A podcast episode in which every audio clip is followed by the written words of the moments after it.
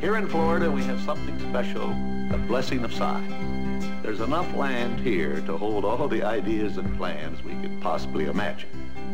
It started in the mind of just one man. East, west, north, and south, all roads led to Rome.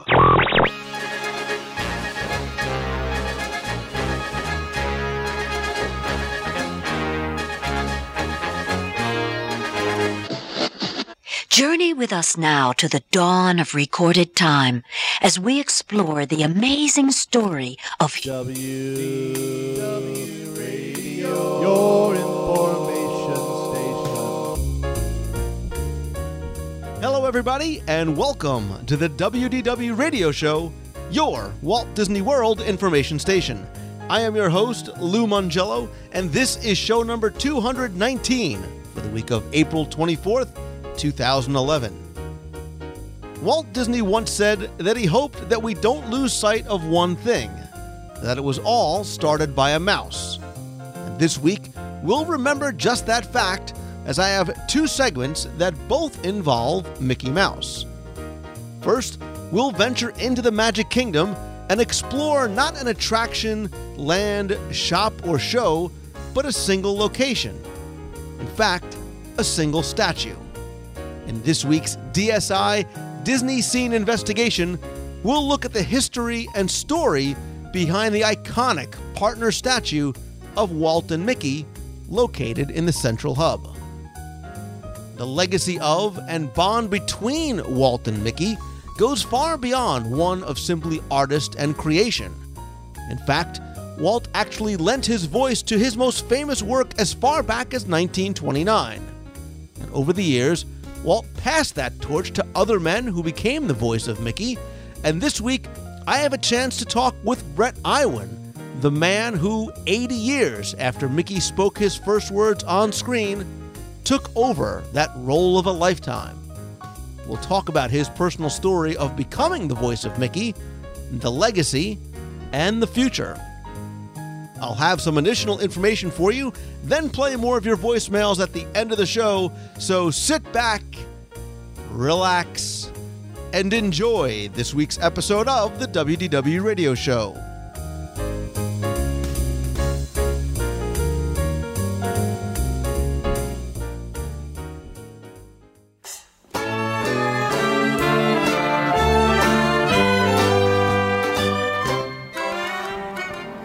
One of my favorite places in all of Walt Disney World is Main Street, USA.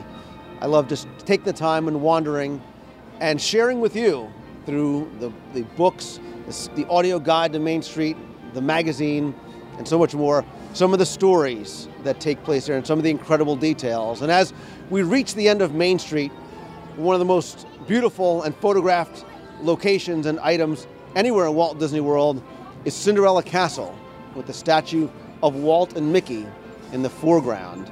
And believe it or not, there is a story behind that as well. Not just the details of the statue itself, but how it came to be here and its prominent place in front of the icon of Cinderella Castle. And we talk about stories behind the stories. Certainly, no one can tell it better than frequent guest and friend of the show, Jim Korkis. Well, Lou, it's great to, to see you again and uh, rosy cheeked and uh, all of this. And yes, th- this is wonderful. This is uh, one of my favorite locations as well, uh, too. And in fact, you know, Imagineers do say everything speaks. In fact, that's one of the reasons that the Disney parks are theme parks rather than amusement parks. Is a theme is a story, and so there's stories behind why these things are located where they are the, the creation of them and all of that. And and I noticed you you mentioned that this is uh, one of the most photographed uh, locations at the Magic Kingdom. Actually, this is the second most photographed location at the Magic Kingdom. Do you do you have an idea what the first is? There's that Jim Korkis cardboard cutout right at the beginning. I was wondering if that might be it. Ah, that's that that's close. But actually, the the first most uh, photographed location at the Magic Kingdom is the floral Mickey at the front of the park. And again, another area where a lot of people just rush by, but uh, even beginning at Disneyland. That's how they associated this is Disneyland. And that, of course, was the marquee to let you know that you were coming into a living theater. What's playing at the theater? Why, it's Mickey Mouse. And then you had the attraction uh, uh, posters there. These are the coming attractions. And then suddenly you're into the theater and you're, you're part of uh, the living experience. But uh, uh, this is terrific. The partner statue uh, always touches my heart because I love Walt so much and love Walt's uh, uh, ideas and concepts. And um, Well, but, but real quick, before we talk about the statue itself, let's take a quick step backwards because this statue was not always here. This was not here in 1971. And certainly, I remember as a kid, and you can see a lot of the old pictures, the hub itself looked very different. And I, the, the one thing that, that impresses guests and still me to this day, after being here hundreds of times, is when you turn into town square and you get that reveal of Cinderella Castle in, in the distance. At one point, the reveal wasn't quite as spectacular because the hub was so much more built up with benches and it was so full of trees. Yeah, yeah. it was so very lush with trees. And and you're absolutely right. And that that was uh, actually that situation was even worse at uh, Disneyland because, as you know, the the castle is so much uh, smaller, and. Um, in the uh, 80s, especially the 70s and the 80s, Disney was doing an awful lot of promotions. And so they were using that hub area. So, for instance, when they had uh, circus days, uh, smack dab in the middle of the hub, they might have the Wheel of Death, which is that big circle and the motorcycle guy going around and around. Or they had the Blast to the Past, celebrating the 50s, and they had a huge, giant jukebox. And basically, what happened was uh, uh, John Hench and Marty Sklar took a look and said, This is ruining the story. You're looking down Main Street and you should be seeing the castle of your dreams, and you're seeing this giant jukebox. You're seeing this, you're seeing all of these things. We've got to have something to prevent operations from putting anything in that hub. And uh, one of the things that they discovered too was that. Um, uh, it had been a while since Walt had passed away, so a lot of people had not grown up watching Walt on uh, on TV. So a lot of kids, and they were even some college students, they were doing surveys, uh, thought that Walt uh, uh, was very much like Betty Crocker, completely made up character, uh, or Colonel Sanders, who was a real person but was just sort of an icon, didn't have day to day interaction, you know, uh, with the with the business. And um, they took a look around. And they they said, uh, okay, Kellogg's Corn Flakes. Kellogg's Corn Flakes, very very popular, and it's even got the signature of uh, Kellogg's on it. Everybody's had. Ke- What's Kellogg's first name? Harry. William, actually. Close. Okay, we'll do an easier one for you. Uh, Hershey, Hershey, Pennsylvania. It's got the all those great candies. They've got an amusement park. I know this that. one. Ask Okay, yes. Okay. what's what's Hershey's first name? Milton. Milton, exactly. Most people do not know that, and so um, now when you say Disney, most people come up with Walt, and one of the reasons is because they said let's get a uh, statue, you know, to commemorate Walt, and this was a bigger problem uh, than than you can imagine. You know, yes, it'll be great to have a statue there because then they can't put anything else, you know, around there. We can still see the castle, but Walt never wanted a statue. Walt always said statues are for dead people. I don't want a statue. So they had to get special permission from Walt's widow, Lillian Disney, uh, to create a statue. And in fact, um, the statue was erected out at Disneyland um, around the time of Mickey's uh, 65th uh, birthday. And then later uh, installed um, out here at Walt Disney World, and then you know at, at the Disney parks uh, uh, around the world. But you know, in reality, the statue began in 1962.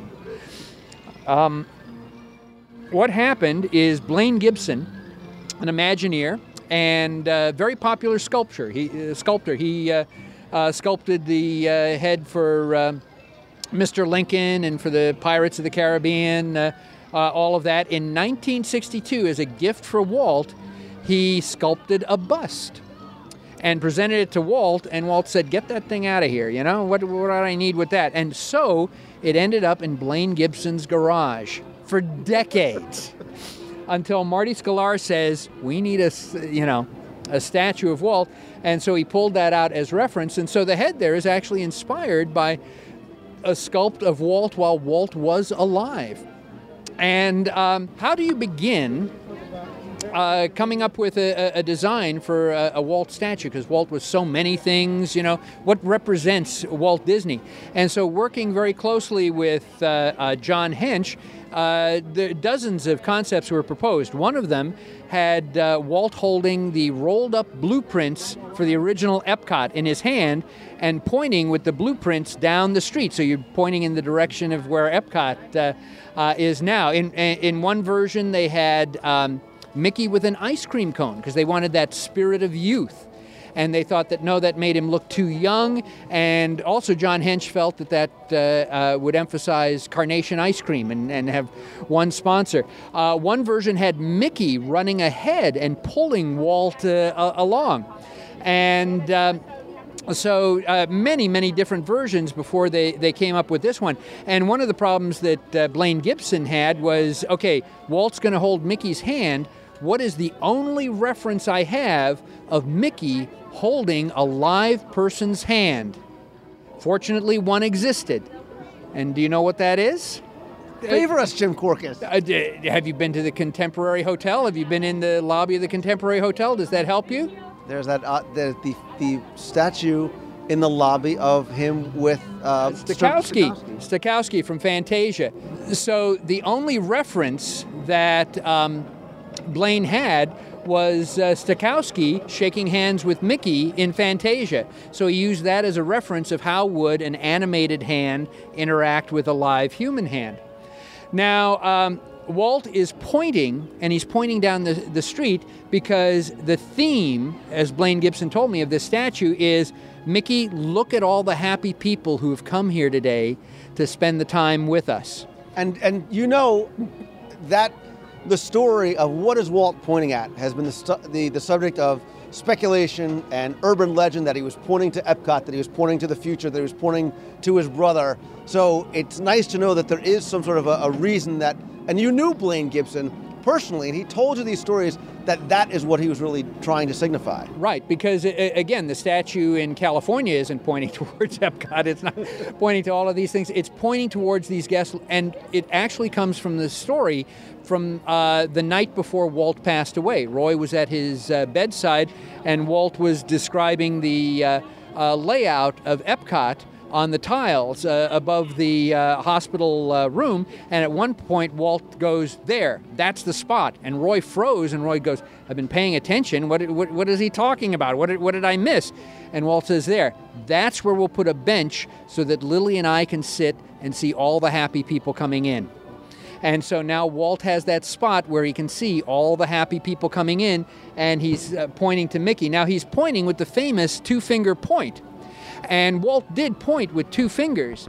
And what is the reason behind that two finger point? You know, here at, at, at uh, Walt Disney World and all that, we say, well, this is more gracious because pointing with one finger is, you know, uh, uh, spotlights people. So two fingers or the whole hand. He pointed with two fingers because He was holding a cigarette. he was holding a cigarette. He was a smoker. And in fact, he didn't encourage uh, kids to smoke. So if you go back into the photo archives um, at the Disney studios, you'll see photos from the 40s where Walt has his uh, hands crossed in front of him or over at the side, and he's got the two fingers. And there's a little puff of smoke in the air, but there's nothing between the fingers. They've airbrushed out the cigarette because he tried not to do that uh, in public to encourage, you know, kids to smoke. But that's where that famous point uh, came from. And uh, one of the things that people bring up all the time is the little emblem that's on his tie. It's the Smoke Tree Ranch, which is where he had his uh, vacation home in uh, Palm Springs. And uh, I said, Well, Blaine, how did you get the uh, proportions there? And he says, Well, Walt was about five nine, but he always liked to say he was 5'10 or a little. and, and, and in fact, he was a little self conscious about that because when Disneyland opened, both Fess Parker and uh, Buddy Ebsen were well over six feet, one of them six five. And so to have his picture taken next to them, he actually got an apple crate out of a photographer's van, put it there, and he stood on it. So he's standing up almost shoulder to shoulder uh, with Don't, them. don't look don't look down at me like that as you say that. Just because I'm, I'm standing looking up. for an apple crate over here. Um, and Mickey, we know, is three feet high, and the only reason we know that is because Frank Thomas was able to convince Walt in the movie The Pointer they were having difficulty staging a scene and they said, Can we film you doing Mickey's voice? And Walt says, Well, if you're way in the back and you don't make any noise and all of that. And in, in that film, basically, Mickey is confronted by a big, huge bear who's going to attack him. And Mickey goes, Ah, gosh, ah, ah, ah, ah, I'm Mickey Mouse. you know, uh, uh, um, Mickey Mouse, uh, uh, uh, I hope you're hurting me. Uh, uh, I hope and he held out his hand exactly three. Yes, Jim Korkis did. Gosh, Jim did Mickey's voice. Gosh, and so uh, Walt held out his hand about three feet high. And so that's how they know that Walt thought that Mickey was three feet high. And so uh, Blaine combined uh, those proportions. Now, again, uh, you know, in an earlier segment, we talked about John Hench talking about, you know, the difference in color because of the skies and all that. You'll notice that the partner statues are different colors uh, around uh, the world based on um, not how they were created, but in terms of blending in with the rest of the colors of that area there. And uh, I, I, think Walt would be uh, very happy to uh, even though he hated statues, especially of him. I think he'd be very happy to have uh, uh, that uh, statue there, so that, and also so we can remember that you know this really is Walt. Uh, Disney World, and even just in the time that we've been spending here, so many people, a constant flow of, of, of people uh, taking pictures, standing up there on, on, on the railing, all of that. So, um, a wonderful, wonderful, nice uh, little touch for this park and for all the Disney parks. And just one other detail that I always invite people to look at is on his outstretched hand, he's also wearing a ring. And it's a traditional Irish claddagh ring that both he and I believe his wife also wore. Absolutely, you are absolutely uh, uh, correct. So, and so I found it fascinating as you were talking about the incarnations of what the statue could have been. I said, wow, that's, that's so interesting to try and picture it that way. But to, when you see it this way and you sort of think about the way you're describing it, you almost couldn't imagine it being anything else other than something as simple as that, as what we have now. Absolutely, I, I, I agree. And and here at uh, Walt Disney World, it actually works on that other level by him pointing down. If you follow that line, you get down towards where the flagpole, where the Roy statue is, also done by Blaine Gibson. And I, I think that's Walt giving a little acknowledgement to his brother, who, who saw through the dream out here to build the Magic Kingdom. Wouldn't have happened without Roy. And to see the uh, Walt's head, the Walt's bust, you can head on over to Disney's Hollywood Studios in the um, the courtyard over there for the uh, uh, Academy of Television, Radio, Arts, and uh, Sciences right. Uh, there. And as you so pointed out uh, so eloquently on a prior show, it is the only statue there that's signed. Right, signed by Blaine Gibson, right on, on the back there. And again, also that based on that uh, bust that he, fortunately, he kept in his garage for decades. Normally, a sculptor, he, he, says, normally people would just smash these things if they weren't going to use them. He says, I just didn't have the heart to do that, and I'm glad I didn't. Well, and so are we because obviously it's, it's an icon of the park. It's, like you said, so photographed, and I hope that this segment helps people appreciate more what it represents and the history behind it and what it, what it signifies for the millions and millions of guests that come through that uh, they get a chance to see it and hopefully get a chance to hear Jim Korkis tell more of these stories that only you can tell. Um, and again, to read more of Jim's work, check out Celebrations Magazine. Jim is a frequent contributor with his stories behind the stories, as well as to the, the WDW radio show. And of course, find out more about Main Street and some of the other details and stories. Be sure and check out my audio guide to Walt Disney World, available on CD and download at WDWRadio.com or iTunes. Jim Korkis, Disney historian, Disney expert, storyteller extraordinaire and good friend. Thanks so much for coming on the show. Lou, always a pleasure. I, I, know your listeners love the show. I do as well. And yes, I've got copies of those CDs. I recommend them to everybody else as well. I couldn't ask for a better endorsement. Thanks. Thank you.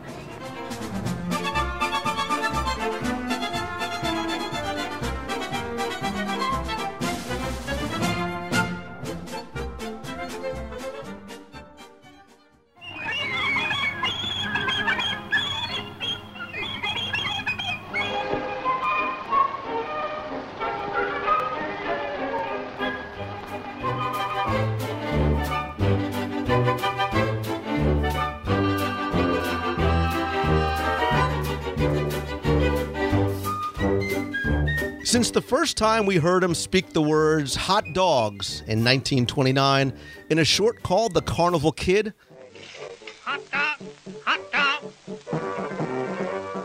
Hot dog, hot dog. Mickey Mouse became more than simply a cartoon character. He became arguably the most recognized face and voice in the world. In that first role, and for years to come, he was voiced by his creator, Walt Disney himself.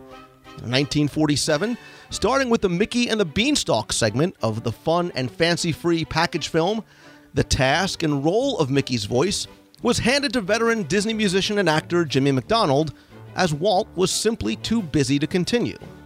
In 1983, the late Wayne Allwine voiced Mickey in Mickey's Christmas Carol and continued to do so until his passing in 2009. And that really was a perfect match as Allwine was, coincidentally, married to Russi Taylor, the voice of Minnie Mouse. But in 2009, the torch was passed to a new Mickey Mouse, and my next guest, he is Bret Iwan. And Bret, I want to welcome you to the WDW radio show. Wow, hot dog. Thanks for having me. I was hoping you would do it, and, and I love the fact that you lead off with it. So, um, yeah, I, I certainly want to talk to you all about your, you know, certainly the role of a lifetime. But real quick, tell us a little bit about your background because you didn't sort of start out as a voice guy. You were an artist, correct? Yeah, that's correct. Um, I started out as an illustrator, actually. Went to school, uh, Ringling College of Art and Design, which is in Sarasota, Florida. And from there, I got a job as an illustrator working for Hallmark Cards in Kansas City. And that was always kind of my passion. My dream was to work for Disney. And um, at an early age, it was uh, I wanted to be an animator. So, of course, I was drawing Disney characters, learned to draw by drawing Disney characters and Mickey Mouse. Um, so that was always my background, and um, you know, th- oddly enough, the background is what led me into the voice acting because it was a friend of mine from college who works at Pixar now as an animator. Um, she received the internal memo uh, discussing the audition process that was going to start. Um, so she's the one who informed me of it, passed along the info, and because of hers, uh, how the whole process started. So Yeah, and it's pretty as an artist, but it, it eventually led me to the voice acting, I guess. Well, it's it's funny because you sort of always had that connection. You were a Disney fan. Uh, you were an artist. Even Hallmark, you know, Hallmark had their sort of historic relationship Oh, with yeah. Walt Disney and the company for many years. But you know, Bret, every look, everybody thinks they can do Mickey. Um, some are obviously better than others. When did you start doing it and be like, "Hey, I I can do this. I can I can be Mickey Mouse." Um, you know, I the earliest I can remember doing it was, you know, sometime in grade school. My my grandpa um w- did a pretty good Donald Duck impression. At least, you know, at that age I thought it was pretty good. and I could never do it. I I'd always try and I could never do Donald's voice. Um so I just remember one day being, you know, thinking to myself, well, if I can't do Donald, maybe I'll try to do a different character and um like I said, huge Disney fan, especially Mickey. I've loved him as long as I can remember. So naturally, I tried to do Mickey. Well, it didn't really work at first. I remember, you know, attempting it, but something about reaching that falsetto just wasn't there. Um, I was a huge fan of Fantasmic, and after a trip to Disneyland one time, I came home with the soundtrack and listened to that thing over and over and over again. And eventually, I started to try and do the voice as Wayne had done it in Fantasmic. Still didn't work, but then at one point, after my voice had changed, um, on a whim, I tried it again, and it kind of sounded good. At least I thought. so um, at that point, it just kind of became a little little trick that I did for my friends. Um, I never I never really thought it was you know anything amazing. Uh, I figured a lot of people could do it, but it was just you know I'd give an oh boy or a laugh for my friends when we'd go to the theme parks, and um, that was really all it was. I, I never I never planned on it becoming a, a career, and especially in an official official capacity. That just seemed, you know, unrealistic and so far to reach. But, um, you know, who knew? Now I'm here, and it's definitely surreal and um, exciting and uh, overwhelming at times. But yeah, Well, so you so you hear about this opportunity, truly, I mean, a once in a lifetime opportunity, considering the the short legacy of people that preceded the voice of Mickey Mouse. Can you tell us about maybe preparing for the audition and what that audition process was like? Well, the audition process started out with a phone um, audition, a hotline they had set up.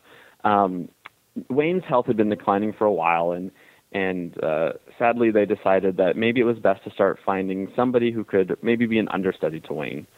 So in that process, they decided, well, you know, traditionally, like you had mentioned at the top of the interview, that Mickey had come up through the studios.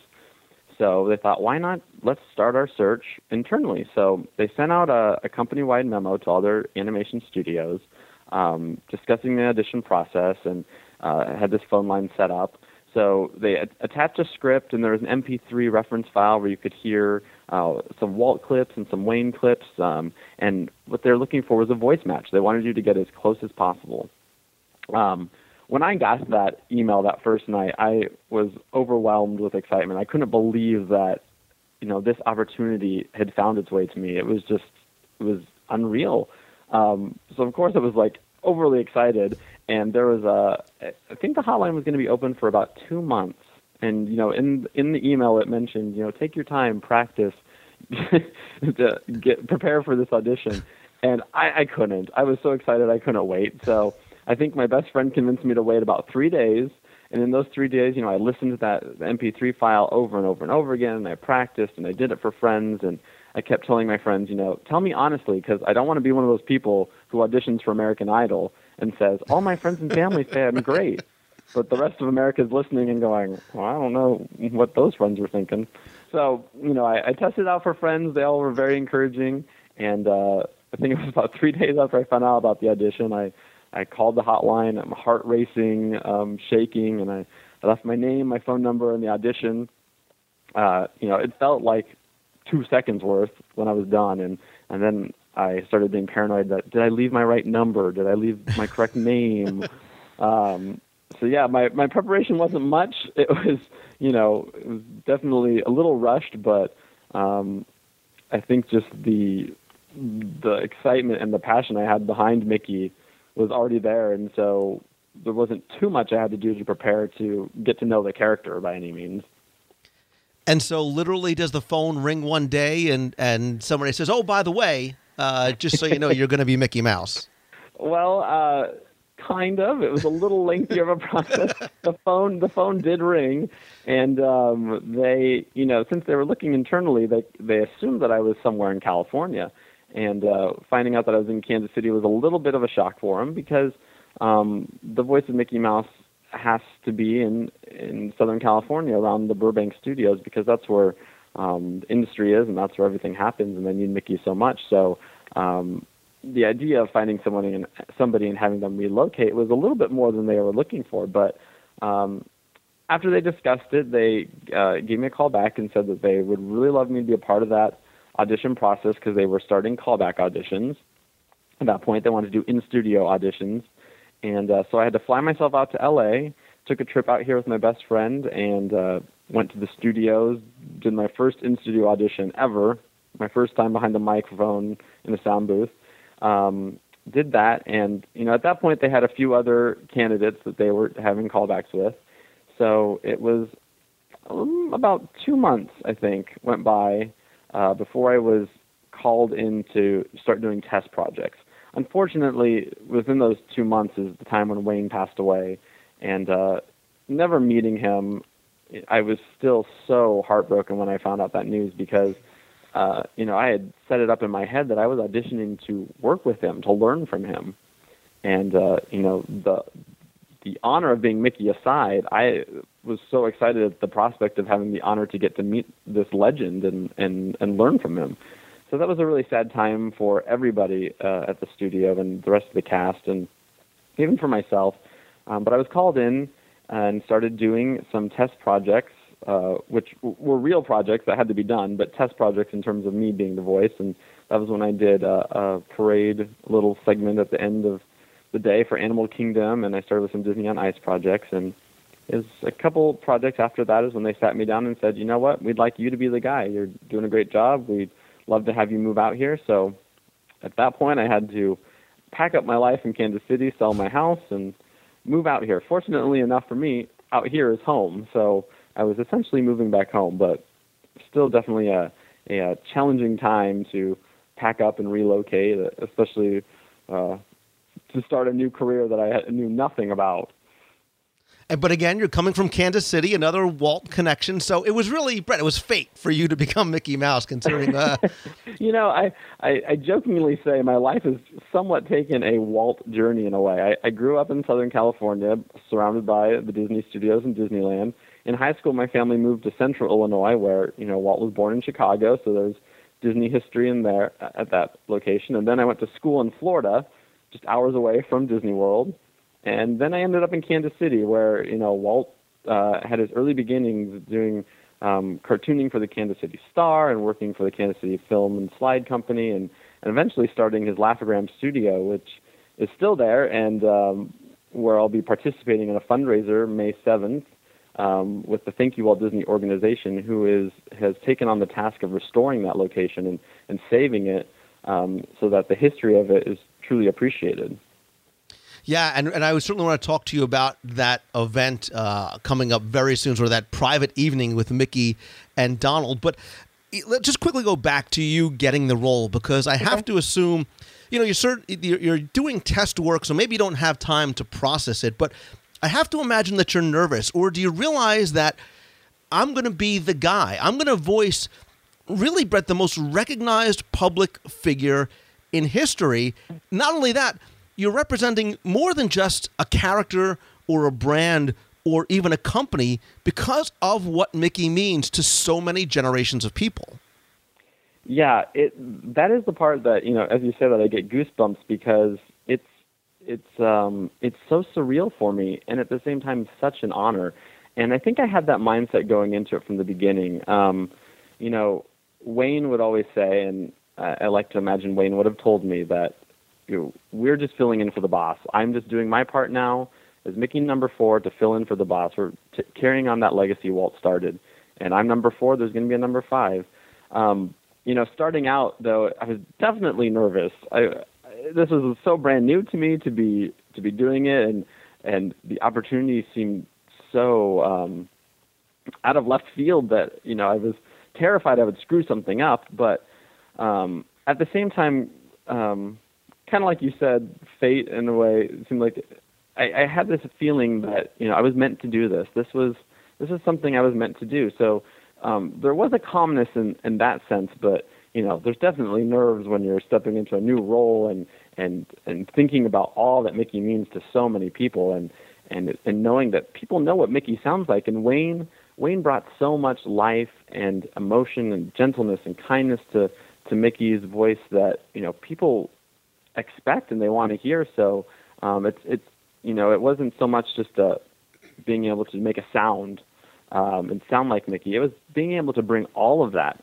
um, to Mickey and and and help him live on in what Wayne and Jimmy and Walt had already established. So lots of nerves, lots of nerves. I still get nervous to this day, uh, and and and I tell people, you know, I, I hope that that never goes away because it's still surreal, it's still exciting, it's still very humbling, um, and I don't want that to go away. I don't I don't want it to ever go to my head or.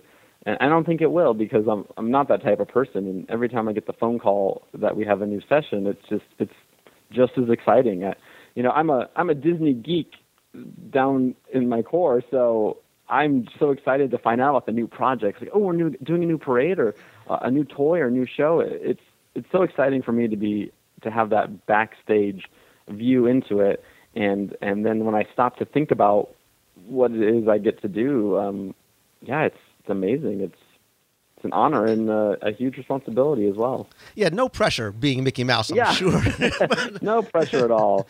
But again, considering that, you know, unfortunately, you've got this legacy behind you and you did miss out on the opportunity to learn from Wayne directly. So, in preparing for it to be the Bret Mickey Mouse, is it trying to craft his voice to be Wayne Allwine, or do you try and bring a little bit of your own passion and energy and, and personality maybe into the voice?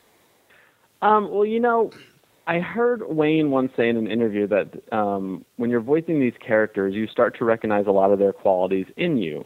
And uh, when I first started, everybody told me that when I would meet Bill, Wayne, and or I'm sorry, Bill, Tony, and Russi, that I would quickly find out that they are their characters. Um, and that's proven true. And I remember thinking to myself, well, am I Mickey? And and you know, the more I've I've done it, the more I start to recognize a lot of his qualities in me. Um, the the shy, bashful side of him, the naivety. I definitely have those qualities. Um, so I, I think I can't help but bring those to the character. Um, wh- in terms of the sound of the voice, I know I am always referencing uh, Wayne, and um, I have you know a CD I listen to on my way to the studio just to kind of get me warmed up. But then also, you know, trying to go back to to to Walt Mickey because he, you know, he's the one who originated it, and I think Wayne and, and Jimmy would both tell you that you know they they sought to preserve Walt Mickey. So there's definitely that that I that I uh, aim aim for when doing it. Um, yeah, I think I think that answered your question. I got kind of on a ramble there. no, no, that, that's great, and it's great to hear sort of inside your thought process as to becoming that character. So you've been Mickey for a while now. Uh, you've been kind of everywhere, everywhere from Epic Mickey to uh, Mhm. starting to come into the theme parks. If I'm correct, you are now the that's right, it's out of this world Mickey on the People Mover in Walt Disney World. That's right. Uh, yeah, that was one of the earlier projects I did um, when they revamped the the People Mover. So it's there, and I was actually there about a month ago, and I got to hear it for the first time. And I did not realize that if you stood under the the People Mover bridge, you would hear Mickey over and over and over. So I apologize to anyone who's sat there too long and listened to it for too long. No, it's, it's great to hear Mickey back on there. Uh, any other attractions in Walt Disney World that maybe we could listen for the the, voice of Mickey as Bret, Bret as Mickey? Oh gosh. Um, let's see if I can remember. Well, um, like I think I mentioned, my first um, job was doing the Adventurers Celebration, which is the end of the day at Animal Kingdom. Um, little little play along, sing along dance party that comes out with Mickey, Goofy, and Minnie, I believe. And I think sometimes it's Goofy, sometimes it's Mickey, but um, you can hear me there. Um, the People Mover, of course, and gosh, I'm trying to think what else. Uh, um, you know, I, I know there's some commercials playing right now for uh, Typhoon Lagoon and the water parks, and uh, maybe some other stuff there. So yeah, I, I do so much that it's hard to keep track. Uh, people ask what I did last week, and I, I have a hard time remembering because there's just so much. But the variety of projects definitely keeps me on my toes. I just want to ask one more quick question before we talk about the fundraiser on May 7th. I always thought about this, especially for a, voiceover actor like yourself who's doing such an iconic ca- character. You know, you're the guy. You are the voice. Is there no one else? Like, is there a, a backup Mickey, and Mickey understudy? Like, what if he gets sick or go on vacation? Or is it, do they do that frantic search, um, you know, if you get a sore throat? Well, you know, I've I've heard it um, explained like this before. There's there's no Johnny Depp backup. Uh, you know, so um, we we don't have as character voice actors for Disney. We don't have backups. Um, you know, we we do our best to stay healthy and have our voices sounding the best because um, there is so much work that we uh, we want to stay on our toes. Yeah. So um, I I am the fourth and only official English speaking Mickey for the world. Um, there are there's Mickey's, you know, for Paris and Japan and Germany. Um, there's guys that do the the the dubbing over there. Um, but yeah. Yeah, but you're the Even dub then, Mickey. I still get to do stuff for those theme parks over there. So You're still Mickey number one, you know, in our book. Oh, So, all right, let's talk real quick about the Thank You Walt Disney fundraiser on May 7th. Uh, that's a private evening with uh, Mickey and Donald. Tell us a little bit about the foundation and the event because they're doing great work up there. They are. Um, like I mentioned earlier, the Thank You Walt Disney organization has taken on the task of restoring Walt's original Laugh-O-Gram studio, uh, which not only being significant for Disney animation with Walt and Ub Iwerks starting out there, um, but a lot of other legendary animators who went on to work at Warner Brothers and Hanna-Barbera and MGM, they, they also got their start there. So um, there's a lot of history there in Kansas City. They are working to restore that building with the hopes of turning it into a uh, an, a museum, an animation museum, an educational um, facility. Um, they've done a lot of great work so far. When I moved to Kansas City in 2004, it was really kind of a shell of a building. Since then, they've reinforced the walls. They've been able to pour a brand new first floor. Um, they got a roof put back on the building, and um, you know they're on their way. But um, there's a lot of work to to be done yet. So they have these yearly fundraisers, and I'm really excited to be participating in it this year, um, along with voice of Donald Duck and my friend Tony Anselmo. We'll both be out there for an evening of jazz and hors d'oeuvres, and um, we're going to spend some time talking about our journeys. Uh, I'll I'll share more about my my journey as becoming Mickey Mouse and um, the exciting time I've had getting to know everybody and work with everybody out here. Um, and there's also going to be a, a silent auction and a live auction, and um, both being artists, Tony and I have um, donated a couple pieces each, a couple drawings um, that will be up for auction. And then, you know, of course, question and answer time, just kind of mingle and greet. And uh, I think we'll be doing some autographs if you have anything to be autographed by, autographed by us. So it's going to be a great time. I'm, I'm really looking forward to it. I, I think it's a great organization. I'm really excited to, to do my part in, uh, in restoring that because, um, you know, I definitely have a passion for Walt and the legacy and, and what he stood for. And he has so much history out there in Missouri, especially Kansas City, that uh, I want to make sure that gets recognized and, and saved for future generations. Yeah, I wish I could get out there. For those people who are up in the area who want to learn more, you can visit thankyouwaltdisney.org. I also have a great article on the WDW Radio blog about the Laugh-O-Gram studios and uh, trying to refurbish those and bring those back from John Nell. I'll put a link to that in this week's show notes. Uh, Bret, I have to tell you, it's been great talking to you. When I told my kids that I was going to be talking to Mickey Mouse the other night, they literally dropped their forks and their mouths sat agape. Um, but for you, I can't imagine the honor uh, and the pressure that it must be being the voice of Mickey Mouse. Uh, you are carrying on uh, an incredible tradition and an incredible legacy that began with Walt Disney himself. So I want to thank you for your work and for taking time out of your day to uh, to come and join us on the show. Well, thank you. Thanks. It's been a blast talking to you, and like I said, it's definitely an honor to uh, be continuing the legacy. So thanks. I appreciate it. Hope to get a chance to meet you in person someday soon. Definitely.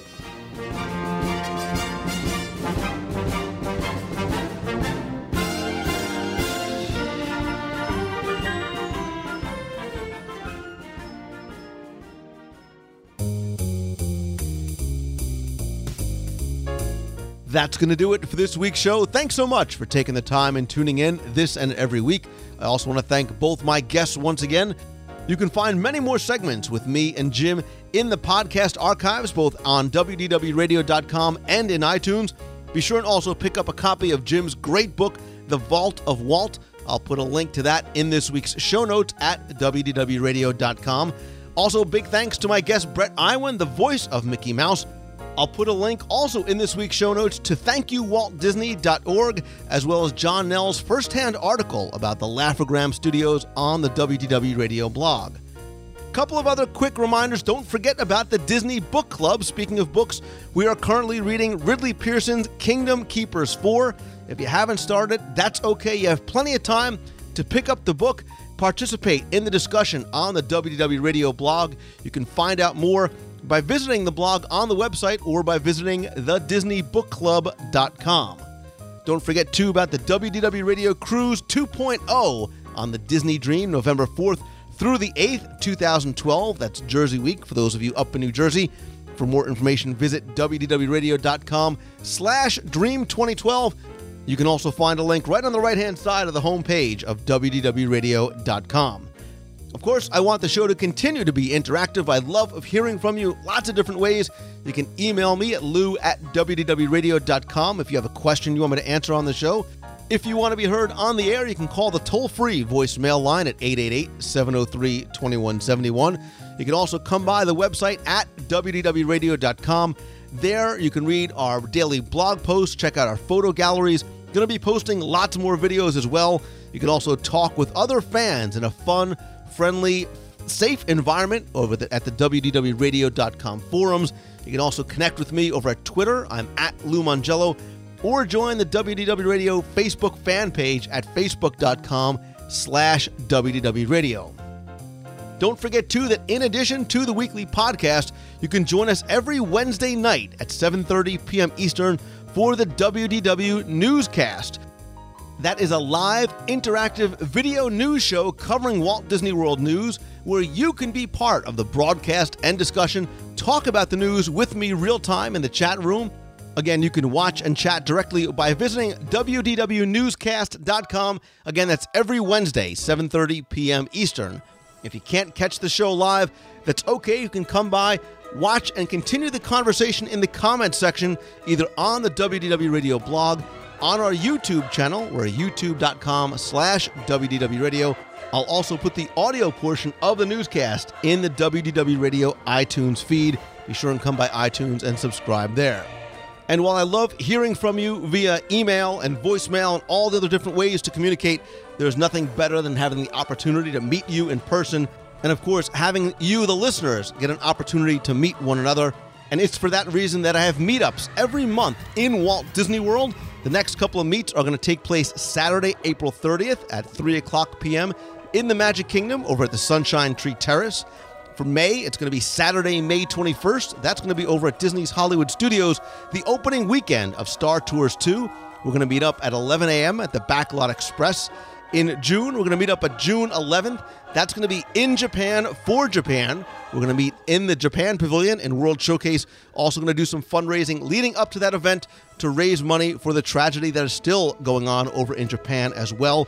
We'll also have Another casual meetup probably right before Destination D and the Scavenger Hunt in just a couple of weeks in Walt Disney World, Saturday, June 25th, if you are up in the Lynnwood, Washington area. I'll be speaking and attending the Pacific Northwest Mouse Meet once again. That's Saturday, June 25th from 11 a.m. to 6 p.m. For more information and to buy tickets, you can visit pnwmousemeet.com. We'll have further information about upcoming meets, but also don't forget we'll be out at the D23 Expo in Anaheim, California. Going to have a booth there. Lots of big things planned for that as well. There's also the 40 hour show. We're going to do a 40 hour live video broadcast celebrating Walt Disney World's 40th anniversary the weekend of October 1st. Lots going on there as we celebrate the 40th anniversary, the Wine and Dine, Food and Wine Festival, lots more. And of course, you can find out about all these meets RSVP. And remember, anyone and everyone is invited by coming by and visiting DisneyMeets.com. Quick thanks to my partners and sponsors, including MouseFan Travel. They are my official and recommended travel provider for all your vacation planning needs. And again, the best way to get not only the best possible prices and discounts, but the amazing level of personal service that is their hallmark. You can visit them over at mousefantravel.com when you're coming down to Walt Disney World, what about maybe a private home with your own pool and spa, kitchen, game room, multiple master bedrooms, lots more amenities, everything from two bedroom condos up to seven bedroom homes? You can visit allstarvacationhomes.com. And when you are in Walt Disney World, be sure and head to downtown Disney. Check out Bongo's Cuban Cafe. Great live music and dancing on Friday and Saturday nights, but they also have great indoor and outdoor seating, three bars, an express window, and incredible Caribbean and Cuban flavors. You can visit them again in downtown Disney or check them out online at bongoscubancafe.com. And finally, if you want to stay in the heart of Walt Disney World, you can tell by my tweets and Facebook posts that I love staying at the Walt Disney World Swan and Dolphin, not just because of all of really. There's 17 world class restaurants and lounges, but they're incredible guest rooms, the Heavenly Bed, the Mandara Spa, lots more amenities as well. You can check them out over at swananddolphin.com. And as always, my friends, and you are my friends, whether we have met or not yet, if you like the show, all I ask is that you please help spread the word, let others know about it, tweet out that you're listening, share a link to the show you're listening to or your favorite episode over on Facebook, and please come by, review the show and the free WDW Radio iPhone app over in iTunes. Finally, I want to wish you all today a very happy Easter. Whether today for you was about faith, bunnies, chocolate, or just enjoying a Sunday, I hope it was a day you were able to share and enjoy with family and friends. So, of course, my friends, thank you again for taking the time and tuning in. So, until next time, remember to start to pursue your passion and follow your dreams. And when you do, always keep moving forward. Thanks again for listening, everybody. See ya. Hi, Lou. This is Jen Tremley with uh, from Bristol, Connecticut. Just calling to say I enjoyed listening to this week's show, uh, show number 218 with Randy Noble uh, from the Disney Design Group. Uh, I too am a Vinylmation collector. Um, in addition to uh, being a huge pin collector, I also started the Vinylmation collection uh, right after it came out. Um, I had to chuckle when you said you weren't sure if it was going to make it or last. I also had that same uh, opinion in the beginning. I couldn't quite understand why all these little weird vinyl figures uh, all looked like Mickey, but yet they all had different uh, designs and colors and whatnot on them. But uh, it caught on, and I fell in love uh, just like everyone else has, I guess. And uh, I do, like you, also like the uh, theme park ones. Um, right now, I currently am trying to collect the Muppets ones along with the Toy Story ones, um, as well as the theme park uh, series. And uh, it was just interesting to hear Randy uh, describe his uh, journey with Walt Disney uh, Company and how he became to be one of the uh, Vinylmation uh, creators. Uh, I actually, while I was listening to the podcast, looked at one of my Vinylmations, and I do have one of Randy Noble's. I do have the Pirates of the Caribbean um, one that you featured uh, in the picture on the show notes this week. So that's the only Randy Noble I currently have, but uh, it was kind of neat to see that I actually do have one from him. So anyway, uh, another great show this week. Keep up the great work, and uh, thanks for all you do, Lou. I do appreciate uh, all your time and uh, energy that you spend on your show as well as your website. And uh, I uh, am also looking forward to being part of the book club. I just recently started reading Kingdom Keepers, and uh, again, I just uh, thoroughly, thoroughly enjoy what you do. So, thanks for a great show this week, and I will uh, catch up with you later. Have a great week. Hey, Lou, it's Jay from Jersey. We're driving back from the world. We had a great week there last week. Just want to let you know we did two new things that we hadn't done before. Uh, one was really good. One was a little disappointing. The first one was the grand gathering for IllumiNations, and I would absolutely highly recommend it. The food was superb. There was plenty to do for the kids, and the spot we had to watch the fireworks was awesome. So that one we're going to be doing again. The second one was the luau over at the Poly, and the show part of it was fabulous. Loved the show. Uh, really neat. Performers were fantastic. Uh, the meal was very disappointing. Uh, you know, I would expect at a luau, and uh, again, I, didn't look at the menu before he booked it. I just kind of went with it. But I would expect like authentic Hawaiian kind of cuisine, and they serve this kind of like chicken ribs, sort of like you get at Hoop-Dee-Doo. So you know, for that that piece of it for me wasn't worth it. Um, if the food were more authentic, we might be going back to that one. But you know, I think once is enough on that one for us. All's well. Talk to you soon, Lou. Hello, this is Michelle Tate on Miss MEY from Yorkshire, England. Currently on honeymoon with my lovely, lovely husband in Walt Disney World. Just wanted to say a big thank you. You certainly have made our trip more enjoyable as we've remembered your mantra. Don't rush, look around, see the detail. And of course, we had to stop for the amazing carrot cake cookies in the Writers' Lounge. Also, massive thanks about the touring plans. Saved us so many hours as we've been able to choose the quietest parks, and despite not having access to the queues updates on our phone, it certainly helps us with the Excel planning whilst at home. Highlights of our honeymoon so far Finding Tinkerbell in Epcot, the projection show on the castle, which is amazing, and we have still got the tour, some tours to do, Keys to the Kingdom, and Future World, and of course, dining with Cinderella tomorrow evening.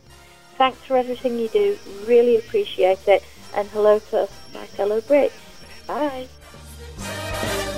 You've got a friend in